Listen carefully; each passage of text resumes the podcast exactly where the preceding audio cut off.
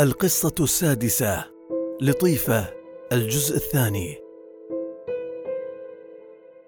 يقول نزار قباني في رثاء شريكة حياته بلقيس بلقيس كانت أجمل الملكات في تاريخ بابل.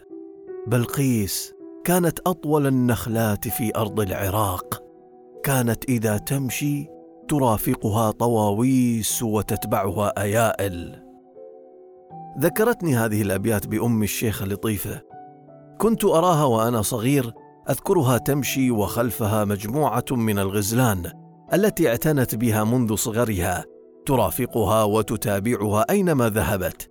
كانت أمي أميرة وجميلة كانت أمي أجمل الملكات كانت أمي أطول النخلات كانت إذا تمشي يرافقها غزال وتتبعها عناية الرحمن. أول هدية أهديتها لأمي كنت في حوالي السابعة. كنت في رحلة عند حميد بن عمه يعلمني فنون الصيد ومهارات البقاء في الصحراء.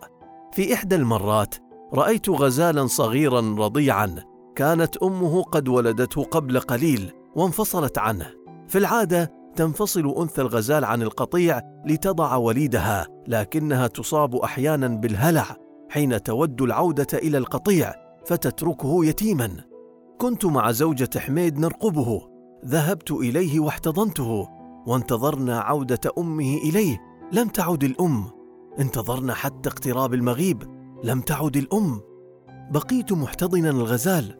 وعرفت من سيعوضه عن فقد أمه. إنها أمي. أمي تحب الغزلان. أمي أعطتني الحياة. وستعطيه.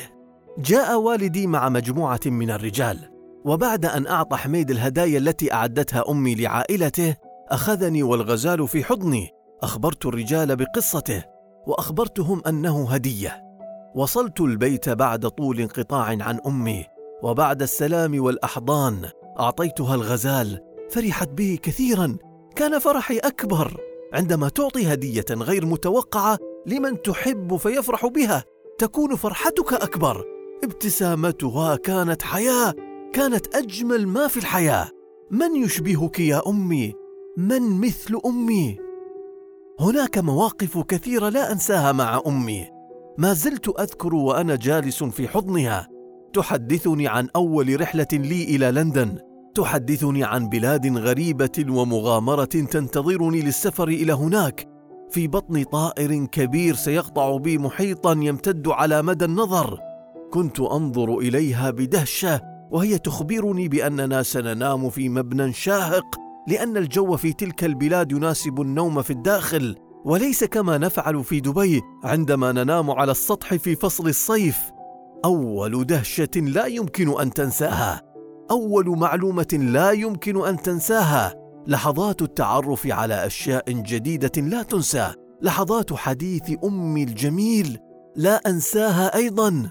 لا أنسى أنني لم أنم في الليلة التي أخبرتني أمي فيها بأنني سأذهب إلى لندن. كان ذلك في العام 1959 بعد تولي والدي الحكم بعام تقريبا. اشترت لي أمي كندورتين جديدتين وسترة أنيقة من أجل السفر. كنت سعيدا. أصبح لدي أربع كنادير. اقترحت على أمي أن نقص الكندورتين القديمتين لأستخدمهما عند ركوب الخيل والإبل. قصتهما لي وهي مسرورة. كانت تفرح بكل شيء يفرحني. من مثلك يا أمي؟ من يشبهك يا أمي؟